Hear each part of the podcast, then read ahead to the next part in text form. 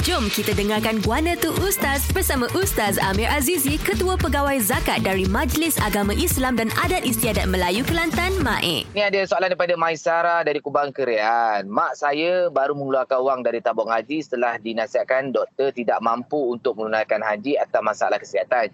Jadi hmm. Ustaz, adakah mak saya perlu keluarkan zakat wang simpanan tabung haji itu terlebih dahulu sebelum menggunakannya? Macam mana Ustaz? Hmm, betul juga. Okey, uh, terima kasih Maisarah yang bertanya tu. Uh, betul Syah, uh, kalau orang kita ni ramai yang menyimpan di lembaga tabung haji ialah kadang-kadang niat nak keluar nak pergi haji, uh, pendaftar daftar daftar haji.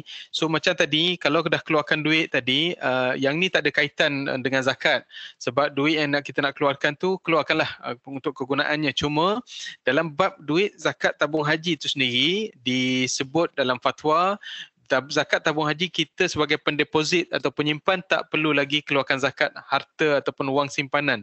Sebab apa? Sebab tabung haji dia dah tolong keluarkan uh, zakat perniagaan itu daripada harta para pendeposit atau duit-duit uh, uh, akaun uh, para pendeposit tadi. Oh. So memang tak kena payah keluar zakat lah. Sama juga macam kita nak keluarkan dari bank, adakah kita kena keluar zakat dulu? Tak. Uh, yang tu itu isu kita pengeluaran, nak withdraw duit tu itu cerita lain. Tetapi uh, zakat ha? simpanan kita akan kira setahun setahun tu Syah, kita tengok baki yang terendah okay. tu kalau melebihi nisab, barulah kena bayar zakat. Itu cerita lain lah. Uh, so dalam kes tadi, tak perlu keluar zakat. Tak wajib keluarkan zakat. Wallahualam. Oh, okey. Boleh faham apa? Ah.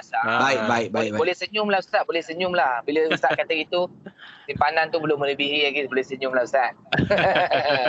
Era Ustaz. Terima kasih. Sama-sama. Demikian penjelasan mengenai zakat dalam Guana Tu Ustaz yang dibawakan oleh Maik. Pembayaran zakat melalui sistem e-zakat payment Maik yang mudah dan cepat secara online. Lebih info di zakat.e-mae.my. Gegar pilihan nombor 1 Pantai Timur.